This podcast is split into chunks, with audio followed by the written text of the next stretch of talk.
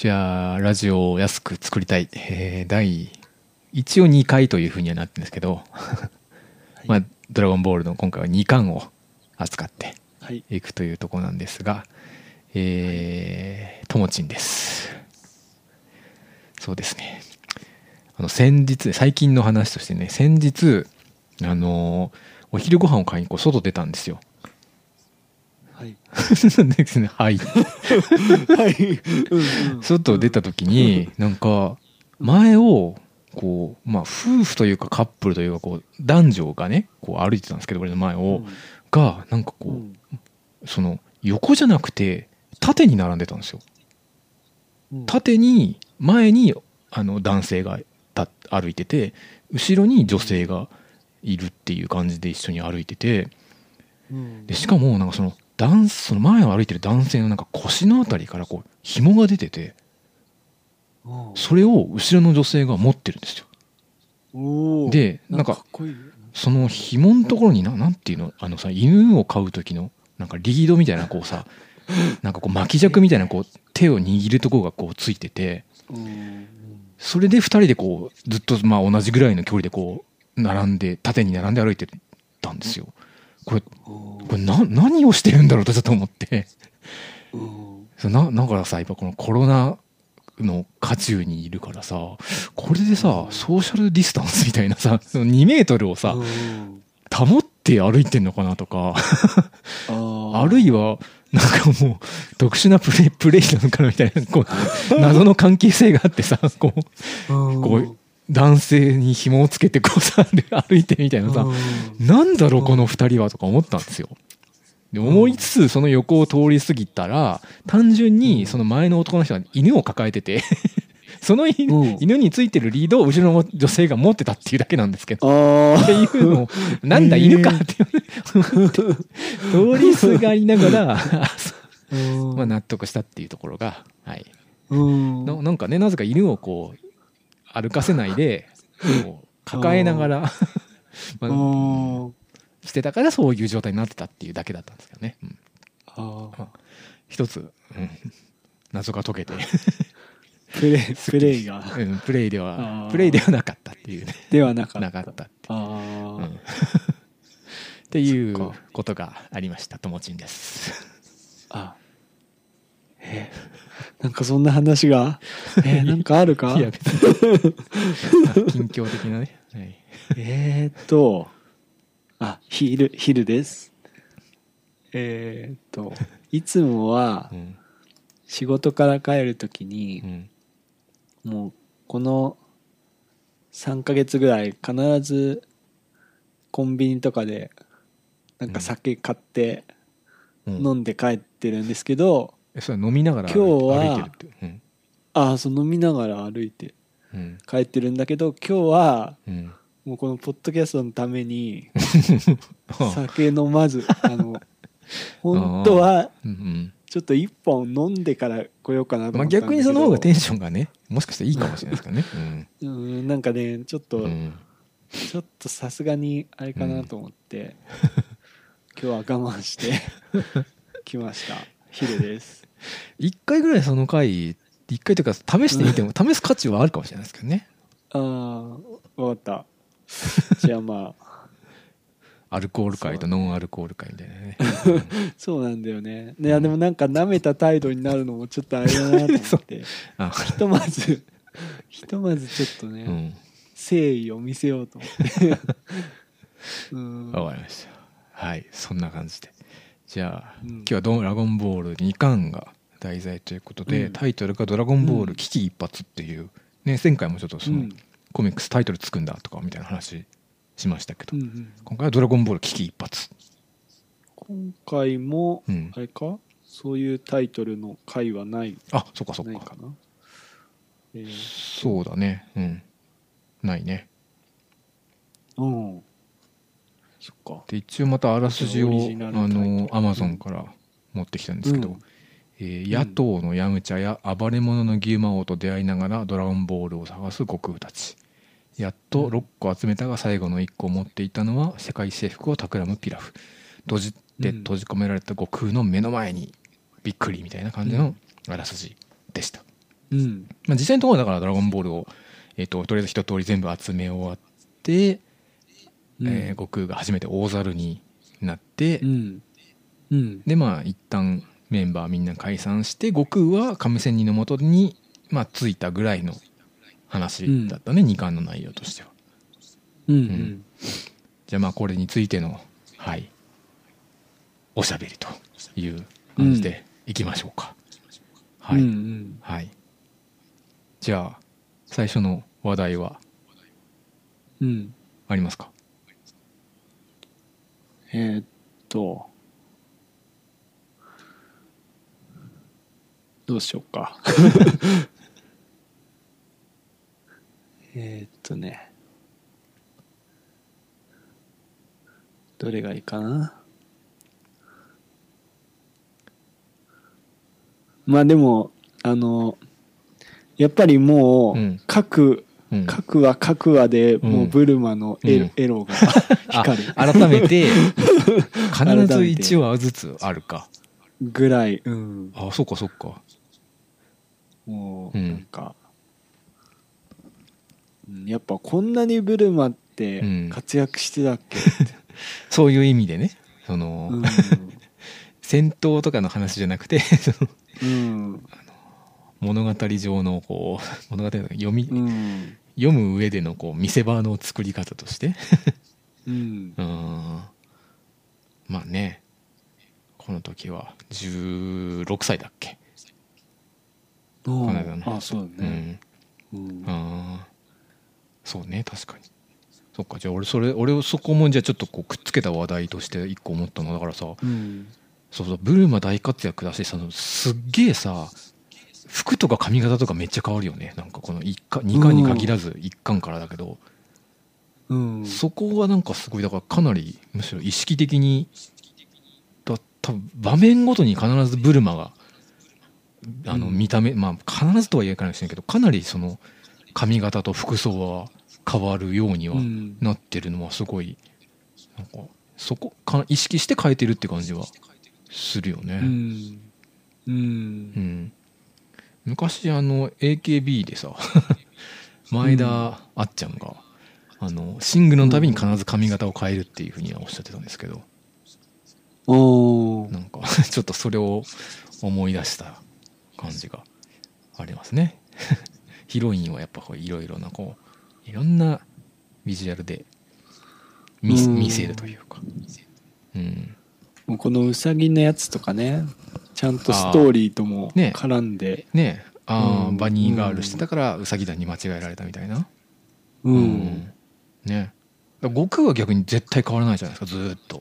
そこはやっぱさ主人公はやっぱうん。うかつに変えちゃうとやっぱそのなんかセンターっていうかこう 象徴だからやっぱ変えないかもしれないけど、こうヒロインの方はやっぱむしろうん。いろんなバリエーションを見せるってとこなんですかね。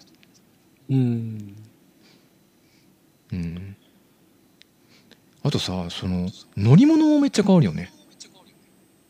うん。これさ別に話上さ変える必要ない時も結構変えるなと思ったりしたんですけどでもなんか壊れるじゃないですか。乗り物が。う、ん。うんうん。これもなんかすごい意識的に壊して変えざるを得ないだから変えるために壊してるみたいな感じを思ったりして、うん、うんこれどちらかというともう先生が鳥山先生がなんかいろんな乗り物を描きたいっていうのもあったのかなとかもちょっと思ったりもしたんですけど、あー。うん、メカ好きというかうん。明らかに力がすごいこう感じるので、まあ、すごいうまいこうういろんなメカの魅力がこう出る出てるので、まあ、その辺も、うん。なんならさヤムチャまで結構変わるじゃないですか。あ 乗りあ物、うん、うん。なんかこのなんかなんでこの車を壊しちゃうのかなって。そうそうそうそうそうそうそうカメうん。カメハメハわざわざカメハメハを打てるって時に別にあれ岩でやってもいいのにさ、車に当てちゃって車が壊れるみたいな、そうね、うん。そうそうそう。カメハメハを見せるっていうのをやるついでに 車も壊しちゃえばこの後車も変えられるから一石二鳥だみたいな、うんなんかその辺も、ねこのうん。なんか歴史に残る最初の悟空のカメハメハがね。歴史いいに残るそうね。んだよこのうんうんううん。うんん50ページの。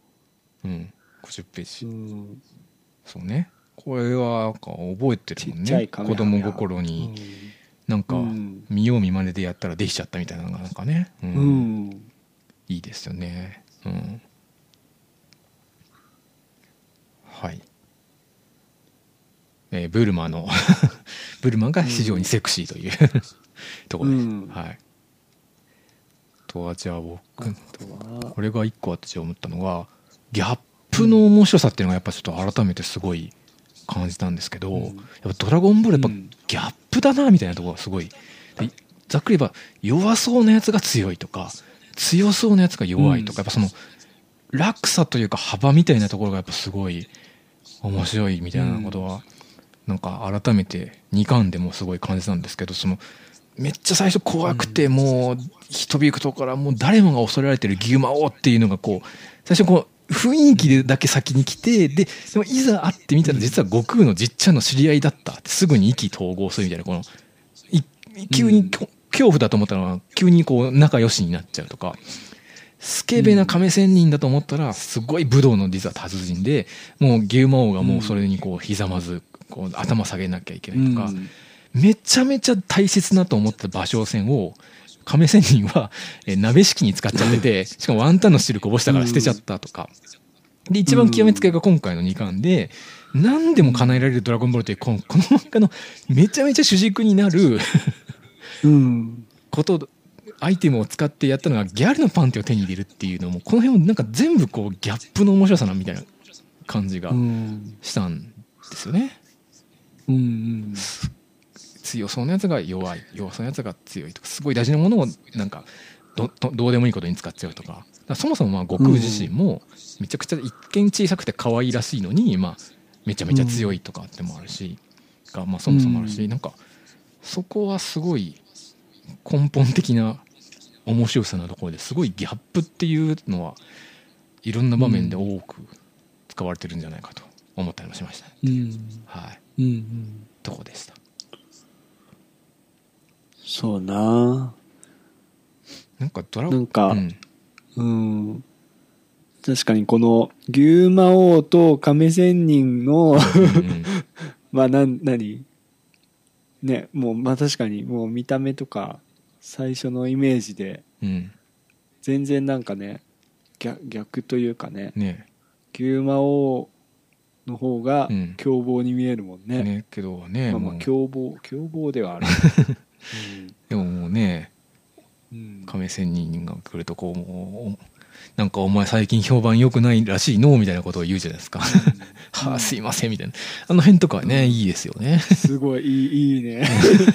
俺もここはなんうんうん。かスクリーンショットして。うん、全てお見通しでみたいうん。なうんそういうところがねだから鳥山先生の結構さ短編集とかをその「ドラゴンボール5」の漫画とか見てもさ、うん結構このパターンすごい多い気がして最初なんかひょろっとしたやつが出てくるけど、うんさ1個目でなんかいきなりこうそういう不良を一発で飛ばしちゃうとかさうんやってそうすると必ずその取り巻きが「いい!」みたいなびっくりみたいな顔をこうさ「何?」みたいなするっていうのがなんかすごい結構定番表現な感じがしてやっぱうん。そこはお家芸というかうん。感じがしますけどね。はい。うん。えっと、うん。一つ、うん。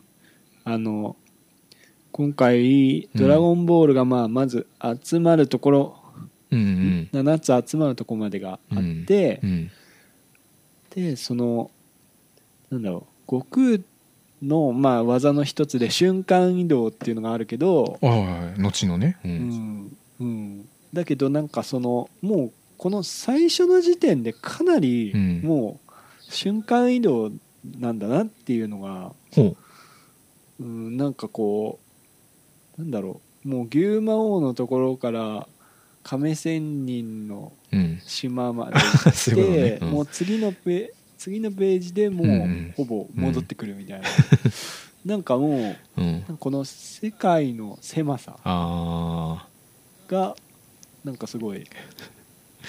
一応ね言葉では海は広すぎてわどこにいるか分かんねえって言ってるけど 次のページでついてんだよねうん、なんかねイルカに聞いてさねあそこさびっくりしたんだけどイルカ喋るんだっていうのがさなんか久々に読み返してえこんな設定後あるあったっけみたいないるなんかその動物が喋るっていう。ん。ううん。そう。このなんかうん。1ページでついちゃうところとかがやっぱり、うん。あもうこんな感じだったんだなっていう。う、ん。うん。うん確かにね。うん。はい。まあだからあんまりこう土地に土地っていうか、そうねうん。移動、移動に縛られてないっていうかねなんだろうね。ああまあうん。移動はまあまあふまあ往々にして移動中は別にね何も事件も起きないし 面白くないから、うん。意図的何か事件作んない限りは、まあそこはもうさっと行っちゃうっていう、まあテンポの良さですかね、ドラゴンボール集めってなんか大体そうだもんね。なんかもう、なんか5個ぐらい揃えちゃってみたいな、うん。うん、6個目と7個目でちょっとああそっかそっか、まあ苦戦してとかなんかそういうパターンが多いです、ね、確かにね。なんか映画とかアニメとかでなんかもう本当に拾うとこだけしか描いてないみたいなさ、そのさああったあったっつってドラゴンレーダーを悟空が一人で持っててこうなんか海とかなんかわかんないけど山とか山奥とかで見つけるとこだけみたいな。うん、うん。確かにね。まあなんか最初からそう。最初からかなり地球はうん。狭い。っうーんていうのが、うん。うん、今回気がついたなるほど。かな。うん。じゃあ、えっと、次ががうん気になったのはこれ伏線はどこまで見越して張っているのかっていうのがなんかすごい改めて思ったんですけど、第一個大きいのはまず、えー悟空は尻尾を掴まれると力が抜ける弱点っていうのはこれあるここで2巻で初めて出てくるじゃないですか、うん。これ出てくるの12話なんですよね。ここでヤムチャが知るんだけど、でうん。15の時に1回その話のことをこうもう一回ヤムチャがこう念を押して思い出してまあまあ読者側もあそうだった悟空は尻尾捕まえたら弱いんだっていうのを思い出して実際にその弱点をそのヤムチャが知ってることによって悟空に使うのは22話なんですよ。もう10話後なんですよね。だうん漫当時の連載でいうとだから2ヶ月以上2ヶ月ぐらい後じゃないですかそれが生きてくるのが。ここれはどこまでこれは考えてっていうかこう最初からこの使い方を考えてたのかどうどういう思いでこの時点で弱点が尻尾だっていうのを入れたんだろうなみたいなことをちょっちょっとね見返しながらちょっと改めて思ったんですけどなんかもう見せ方としてはすごいね自然だと思うんですよ。キュントーンに乗るために父が乗ろうとして目の前に悟空がいるから当然乗ってるから尻尾を掴もうとしたらうんそこで掴んじゃったことでそこ俺はそこ弱いんだって分かるっていうのはまあすごいうん。自然に分かるというか。うん。し、まあ、なんか鳥山先生が言ったか分かんないけどやっぱ主人公がやっぱ弱点があった方が、まあ、話の幅にもなるし、ちょっとこう愛嬌みたいなのも出るからいいと。で悟空の場合だから尻尾を使うのが弱いのは弱点にするっていう設定を立てよう伝えようとうん。してうん。で弱点をあった時にそれを一番知られたくない存在に知られた方がなんか話としては面白いと思うんですよ。ここでで、うん。この時点で今ヤムチャが一番こうドラゴンボールを別で狙ってる動きのやつなんで、ヤムチャに弱点がバレちゃったっていうのはなんかいいことだとは思うんですけどうん。それを使うなんかどのぐらいあらかじめこの使い道を考えてたのかなみたいなのはちょっとねうん。思ったっていう、うん。うん。あとそのもう一個じっちゃんが死んじゃったっていうのもあるじゃないですか。でそれがまあ今回悟空が理由だったと、うん。それは悟空がうん。大猿になったから、うんてか悟空が大猿になれるっていう設定があったんで、うん。この辺もどのぐらい考えてたのかなあっていうのが。最初はじっちゃんが死んだことしかいなくて一人孤児で生きてる子供っていうのがあるけど、で今回、うん。ピラフ城で悟空が捕まったことにな捕まっちゃってもう脱出できない、うん。無理だってなったことで大猿がい生きてくるんですけどなんかうん。大猿になりたくて最初から大猿を描こうとしてピラフの城に捕まえたのか、ピラフの城に捕まえられさせたことによって大猿っていう発想が出たのか、なんかこの辺を、うん。こうどっちなのかなみたいなね思ってたら、うん。あのその時の劇中の字の文に、うん。これには作者もビビったって書いてあったんですよ。なんと悟空がこれはじゃあ後うん。後からこのネタを考えたのかなみたいな。思ったりしてうなんか結構ご後の方のインタビューで当時毎回毎回考えて自分自身もさ先の展開考えてないからだから面白くなれたみたいなことも言うし逆に作る側としてはすごい悩んだみたいな方にもなんかおっしゃってたんですけどうん。だからどうどういう思いでそういう伏線というかこういうのをね仕組んでたのかなみたいな、うん。とりあえずなんか後で使えるだろうと思ってなんかこうとりあえずやるだけやっといて後になってうん。一番、あこれ今使えるみたいな感じで話を組み立ててったのか本当に全部最初から最初序序盤は考えてたのかみたいな。うん。でもとはいえ非常に自然だしそのなんかねそのその尻尾のこととかじっちゃん。のこともし、そうよね。なんかすごい切なくなるよね。なんかちょっとあの。そうそうそうあ、うん。でしかも悟空には伝えないっていうさこの時点その時点でブルマたちも、ううん。うん。なんかねいいうんなっていう、あのーすごい話が飛んじゃうんですけど「ぷよぷよ」ってパズルゲームあるじゃないですか、うん。あれのさ、うん。テクニックとしてさ連鎖を組むために3個作って1個話しとくと、なんかの偶然でこううん。1個ずれた時にこう連鎖がどんどんこう組み立てていくみたいな一つテクニックなんですよね、うん。だからギリギリのところで リーチを作っとけばなんか偶然がこうバーって起きた時にこうわーって一気に連鎖になるみたいな。なんかちょっとそれに近い感覚なのかなとも思ったりしたんですけどなんかある程度こういろいろなことをこう組み合わせてしかもまあ単体として面白いシーンとしていろいろこう作っといたらなんか後でうん突然ガチガチっていろいろ固まってく組み合わさって、まあ、うん。その組み合わせるのも鳥山先生のこううん。物語を作るかすごい構成のこうセンスの良さだとは思うんですけど、なんかそれらがこう全部がこううまくカチッとはまってこう 連載になったみたいな。なんかそういう、うん。さっきのさあのバニーガールがウサギ団の話になるも、いやこれは多分バニーガールは単純に セクシーだから一巻で作ったんじゃないかと思ったんですよ。うん。でもそれが後になって、あこの設定バニーガールをうん。このウサギ団の話でこう使えんじゃんみたいな、じゃないのかなとかね。ねすごいよねなんかうんねうん。カメハメハもさ覚えたことで使えるようになったことを、うん。それがつ生きたのはそのピラフに捕まった時に頑丈な壁だけど、ね穴だけちっちゃい穴だけ穴開けられるっていうのになって、うんでそれによってウーロンとプーアルが外出れたから、まあ、そこで一つ「ドラゴンボールの」あのせピラフの世界征服を阻止できできたとかにねこうつながったりもうん。して、うん。なんかねそういうこう手札の使い方みたいなね。うん。がうまいってことなのかな。うん。なんていうふうに。なんかね、うん、あの天井、ん。なんだ最初の部屋では、うん、まあ、そのなんかい岩っていうか、うん、なんかレンガ普通のうん。レンガみたいな部屋だったけど次は、うん。まあまあ鋼鉄になって。そこはそっか。上がガラスで、まあ、まあそこはもう満月。満月を多分ね 見させるっていう。そっか多分そこまで来たらもう考えてるとは思うけど、うん、そうね。う、ん。でもそれもまあまあなんか納得感がしかも結構あるじゃないですか、うん。なんか。ここは砂漠でお前たちを干からびらせて殺すんだって言われて、まあそれはそれでまあまあまあああそうかっていう。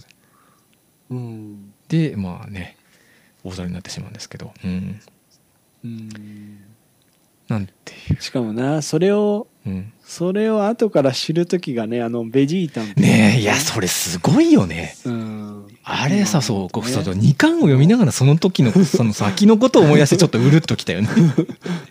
ああこの時はみんなの優しさというかさ言わなかったけど。うん。あの時うんそこであんだそんだけ時間経ってやっと悟空わかるんだみたいなね。うん。いやねうんうるっとくるよね。まあそこをしかも先生もちゃんと忘れずにい悟空に語らせるのもなんかいいですよね。そっかじっちゃん。うん。俺らだったのかみたいなさ。うん。いやこのちょっとえっと。このページもなんかその今の流れであれだよねえっと160 163ページでうん。まあその悟空のおかげで助かったうんうんうんうん。でまあ自分だとなんて言わない方がいいでしょうねって言って宇宙人じゃねえのか宇宙人じゃねえのかっていうのも うん。まあここからこれすごいよね。サイヤ人サイヤ人ウーロンのさ鋭さだよね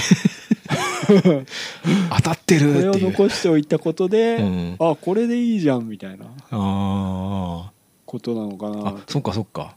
こう偶3然偶然あってたじゃなくて 本当にそういえば っていう。あでも3年後ぐらいなんだっけ？そのこれこのかな。この話からうん。サイヤ人になるのって。かな。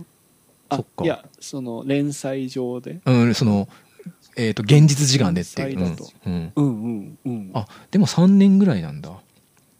うん。ドラゴンボールのちっちゃいあまあドラゴンボール無印ぐらいがまあうん。4年ぐらい、4年ぐらいあるからうんうんまあだから3年ちょっとでサイヤ人の話にそっかそっか。なるかな。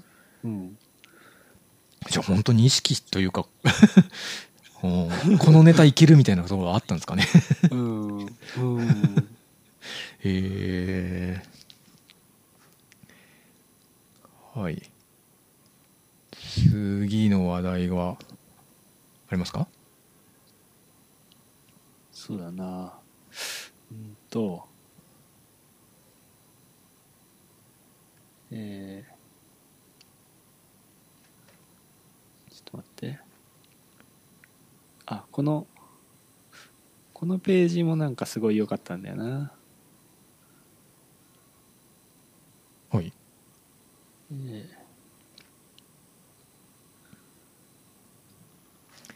ー。のテンポ次がねは。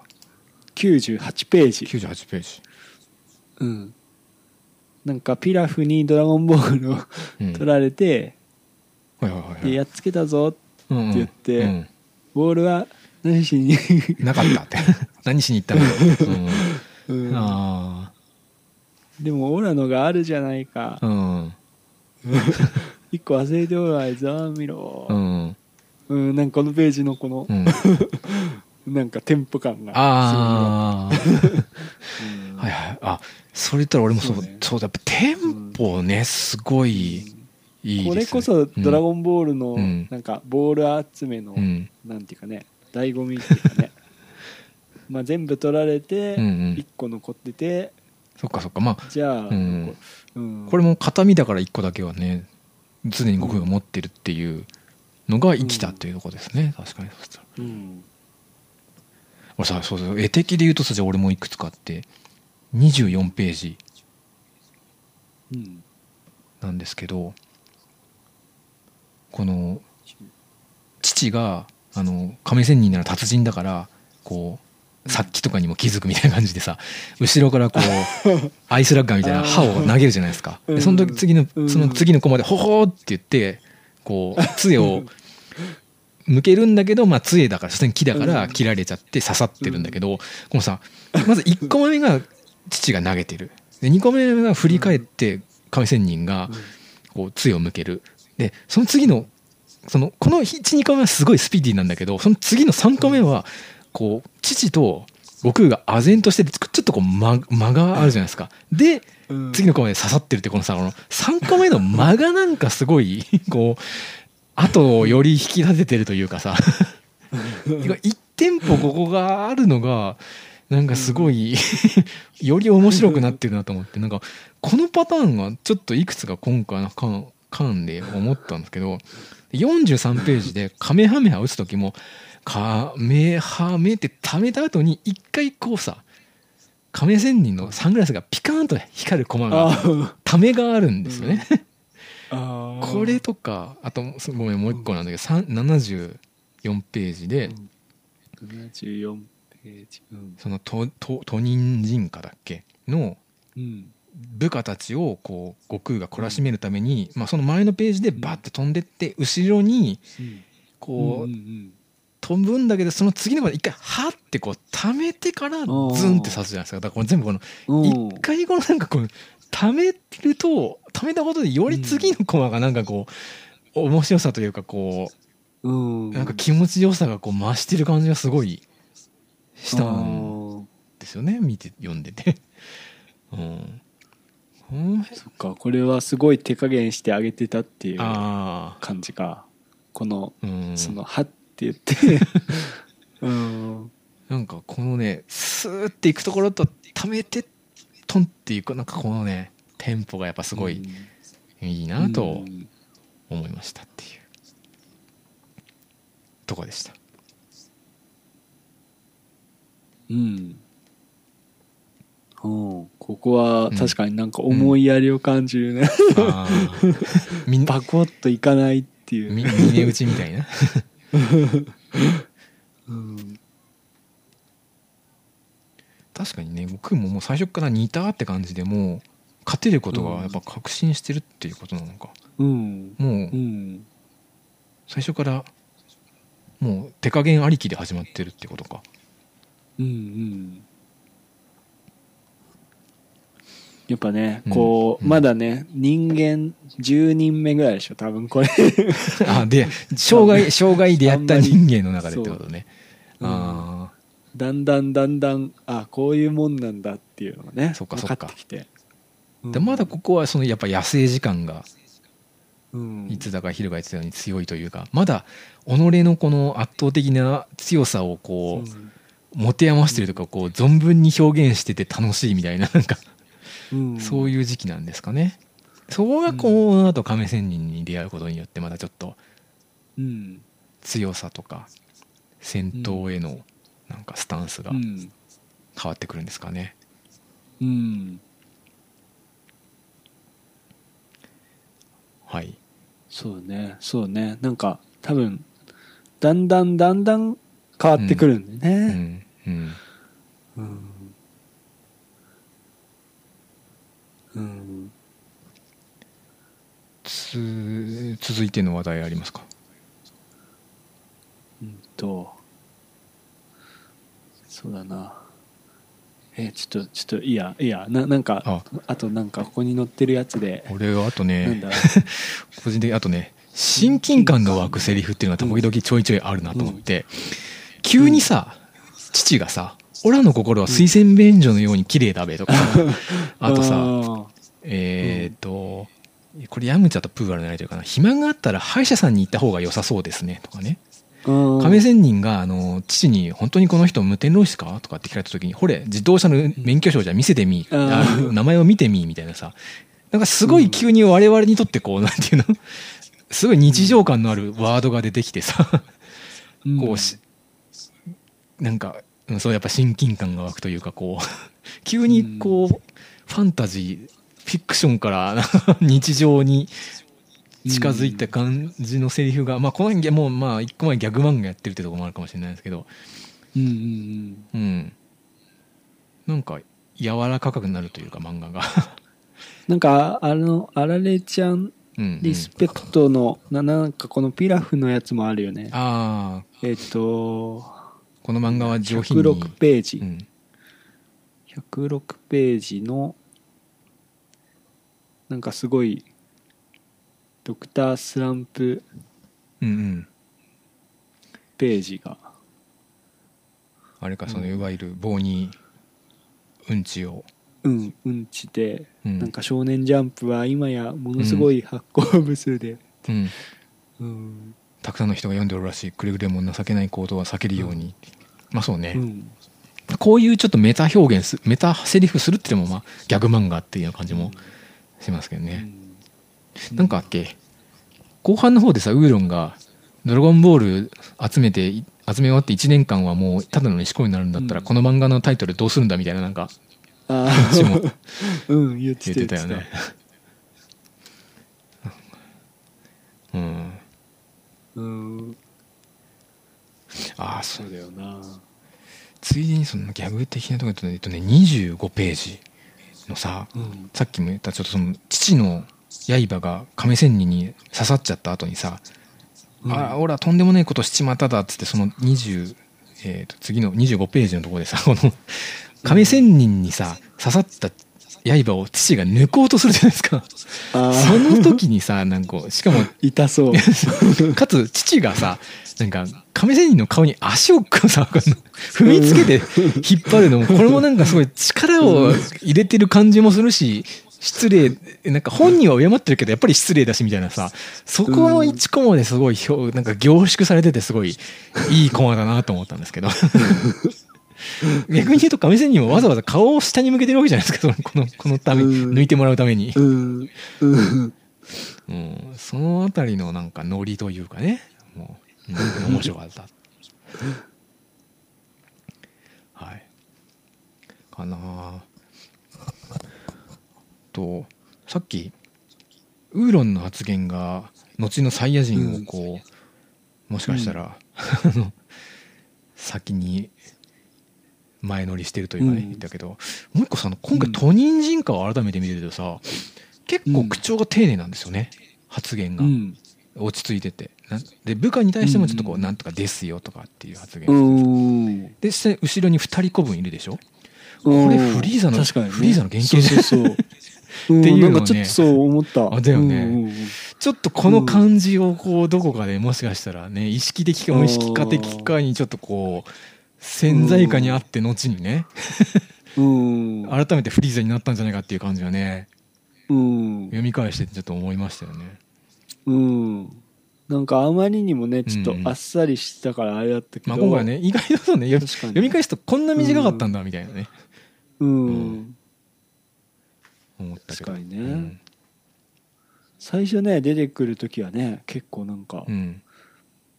うんやばいやつかなっていう、ねえ。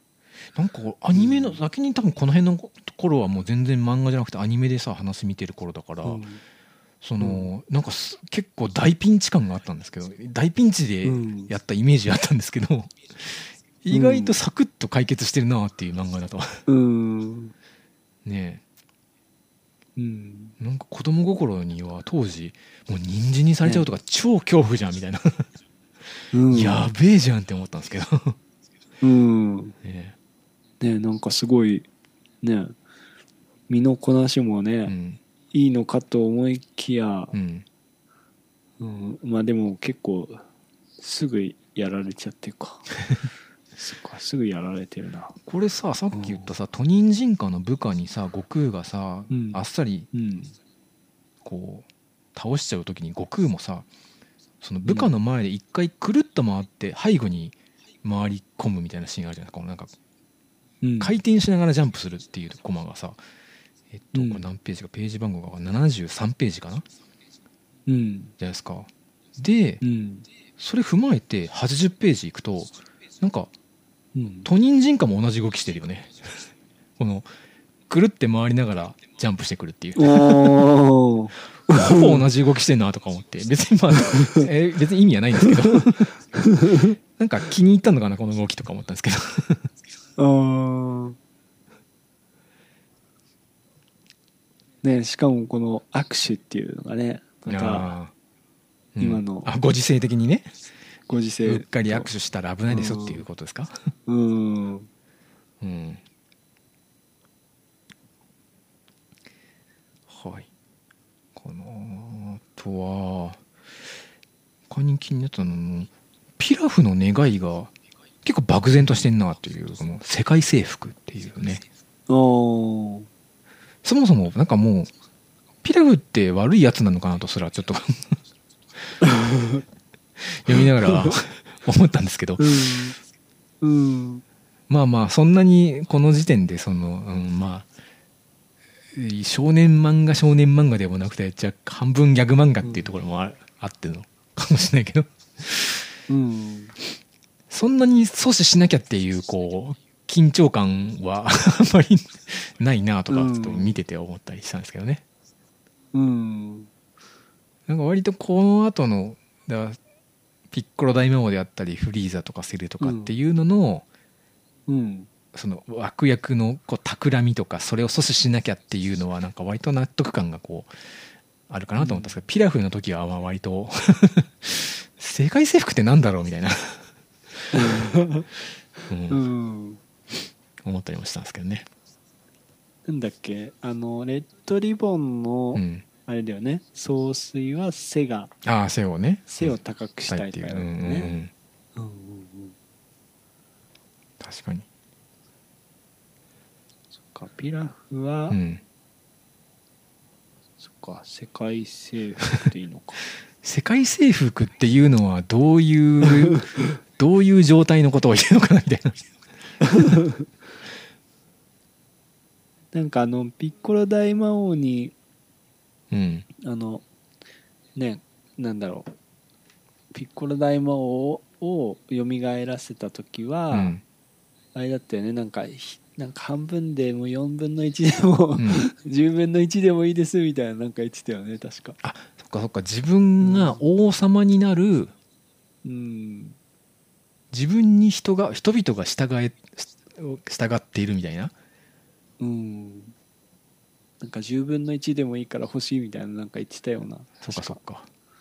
うん、そういう人の上に立ちたいみたいなところなんですかね、うん、まあ世界の10分の1でもなんかだいぶすごいけどね。うん。ねあとレーダーもねちゃんと作ってるしね。まあそうなんだよね。すごい科学力はうんめちゃめちゃ高いんですよね、まあ、ブルマうん。には劣るかもしれないけどその小型化に成功してるから、ブルマはうん。でもねあと経済力もすごいよね。そのなんか城を建ててるじゃないですか。うん。そっか。うん。この辺がなんかどう回ってるのかっていうところもありますけどね。うん。確かにななんかうん。ちゃんとちゃんとしてるもんなこの 城も。ねうんいやこのまたさ城もさそうそうちゃんとしてるおかげでさ大猿が壊しがいがあるってところもさいいよね。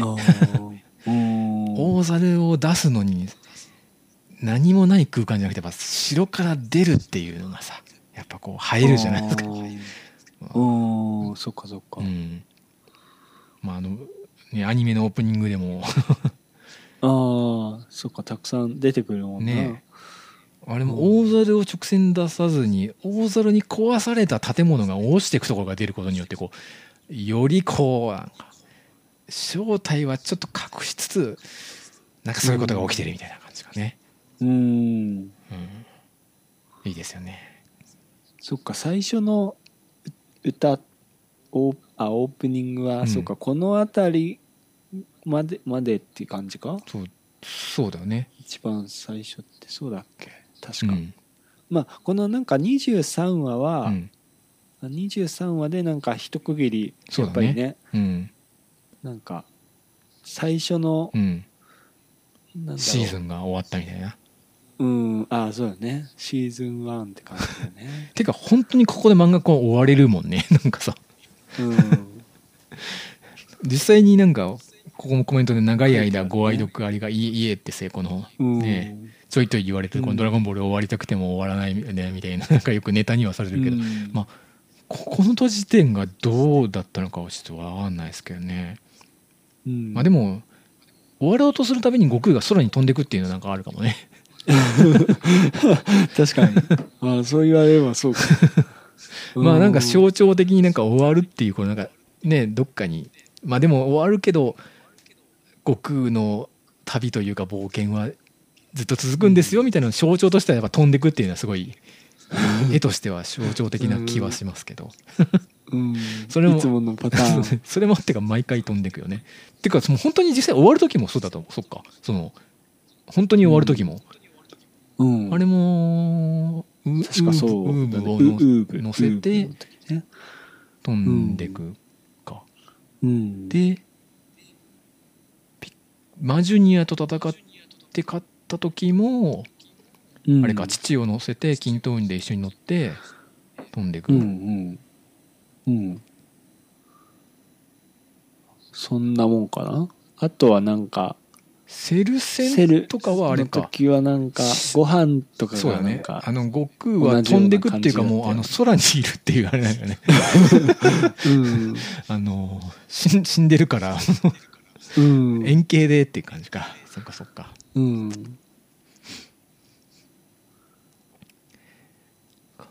そうだね、うん。そのあたりは、うんうん。まあなんかちょっと一瞬終わった、終わってもいい,、うんうんうんいいみたいな感じでね。空気がうん。出るよね、うん。うん。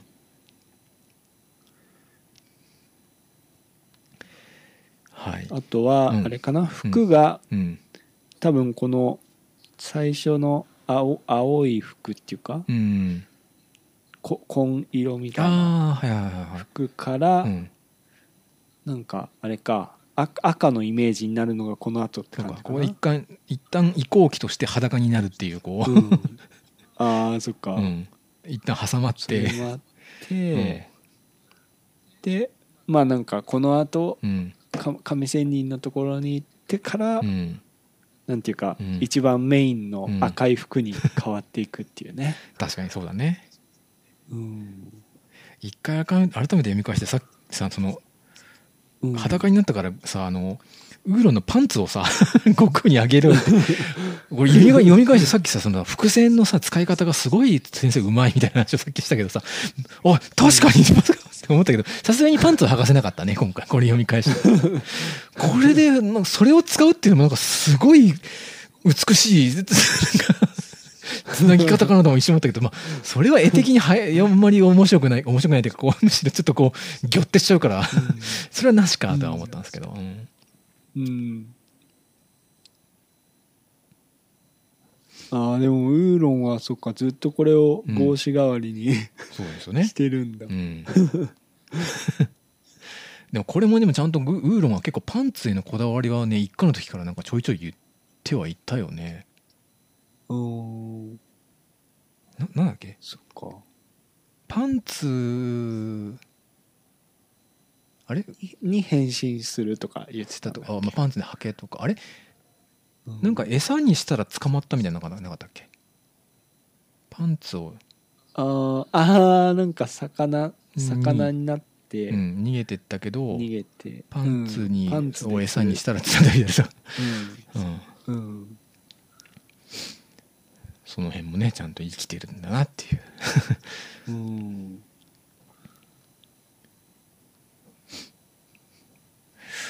あそうそのそのあたりで言うとさあの尻尾が悟空切れちゃったからさ、バランスが変化したせいでなんかうまく走れなくてさこけちゃうとかさなんか謎のリアリティがあるけど謎の納得感がさ子供心に当時もあったよね。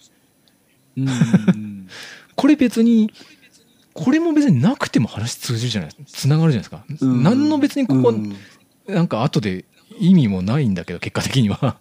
なんかでもこのシーン面白いし、うん。なんか納得感あるし変な魅力があるよね、このシーンと思って。うん、あの走るけどすぐこけちゃう悟空可愛いしさ。うん、3回ぐらい3回こけて「いて！ドテ!」みたいなさ、うんなんとも言えないこの愛嬌可愛らしさがあるしうん。尻尾がないからこけるんだって言われてうんそうかもなみたいな。ううんんなんかなんだろうねこのセンスの良さみたいな。うん。うん。はい。ねなんかヤムチャがうん。ねこんなに、うん。えもうヤヤムチャふもうフうん。ィーチャーの話だよね最初、うん。山ちゃんのクレバーさってめっちゃ頑張ってる、ううんんめっちゃ頑張ってる確かにね。この班の中で一番 頭を使ってそうね切り抜けてるのはヤムチャだけかもしれないですね。うん。でもさあの尻尾を掴んだら弱点になるっていうのを気づいたの気づいて使ったのはここですごい起点だと思うんですけどその上で切ったら変化が気絶するかもしれないっていう。この発想は、うんなんでだろうっていうのは。すごい。すごいね。うん。まあ実際それが本当に効き目あったんですけど、すごい発想の飛ばし方でね。あーうん。まあ確かにこれ元に戻るっていうのがね、うん、尻尾が弱点ならその弱点を切っちゃうってさ、うん。結構リスキーだよね、この判断。だああそっか。ってその弱点を失っちゃうわけじゃないですか。このうん。弱点をつけ込む側としては。ううん。ん。いやー。まあ大成結果的には大成功なんですけど、この、このギャンブルにね。大成功、うん。乗ったことが。うん。うんいやー。そのあたりもちょっとね。そうですね。山ちゃん大活躍ですね。うん。そんな一通り自分の上げてたネタとしてはそんなとこですかね。うん。俺もそんなもんかな。かな。2巻。いやー。いやなちょっとね実はちょ今週さ俺仕事が少しね、ちょっと忙しかったりしたんですけど、でこの収録がね、あれからちょっとあちょっと急いで読まなきゃって思ったんですけどまあ忙しい時に読んでもさめちゃくちゃ読みやすいね「ドラゴンボール」はしかし改 改めて。なんて読みやすくてテンポがいいんだろうっていうのはなんかね本当に 思った。うん。なんかあたふたしててもスルッと読めるっていうさ、うん。すげえなーっていうね、俺も漫画読むのすごい遅いけど、うんうんうん。まあまあ知ってる話だからっていうのもあるけど、うんうん。うん。なんかすぐ読めたな、ねえもうもう終わっちゃったみたいななんかね、うん、いやー。うんっていうのをね改めて感じた2巻です、うん。はい。そんなところですかねじゃあ今週は、まうん。あ、結果的にもやっぱりね、うん世界がねなんか広いような狭いようななんかいろんなとこ行ったけど、うんもうなんか意外とそんな途方もなく、うんうん。遠い旅でもななかったような。まあまあ確かにそうだね 場面場面はいろんなところ出たけどそうね、まあ、さっきでもヒルが言ったようにそのねまだ本当に数えぐらいしか会ってなかったっていうふうには言っててそれはでも悟空自身もそのだから本当にこの23話の終わりで世の中にはいろんなやつがいたんだな、うん。面白いぞっていうの。うん。これこれもなんかすごいいいいあいー。セリフですよね。うん。そっかそっか本当にだからね全然狭い世界で生きてたけど、うん。やっぱブルマが外にだ連れ出してくれたおかげで。そうだよね。そうだよね、うん、ブルマの好奇心というかなんかね、まあ彼女彼氏が欲しいというと思ったかもしれないけど。うん、うん。が、うん、この悟空を。もしかしたら、そうずっとそれがなかったらね。ね。うん。うん、田舎でずっと一生過ごしてたかもしれないっていう、山奥で過ごしてたかもしれないっていうのがね、うん。うん。いいドラマですね。うん。ね。カメハメハもできないまカメラまもできないまま、うんうん、男と女の違いもよくわからないまま。女とは何かもよくわかんないまま、うん。テレビとか文明もわからない、うん。うん。よかったよ。うん。うんそして、うん。こっからが、うん。まあ今度クリリンとか出てくるね。そうですね。うん。一回じゃあまあ、来週うん来週は3巻で、はい、そこ、亀仙ク人リリンが出てくると多分。そうね。うん、まあうん。うん、まあざっくりね話は知ってるけど三巻がどういう話どどこまでやるかとか全然覚えてないですからね、まあ、その辺もうん。ちょっと、うん。ああ楽しみにしつつというところでしょうか。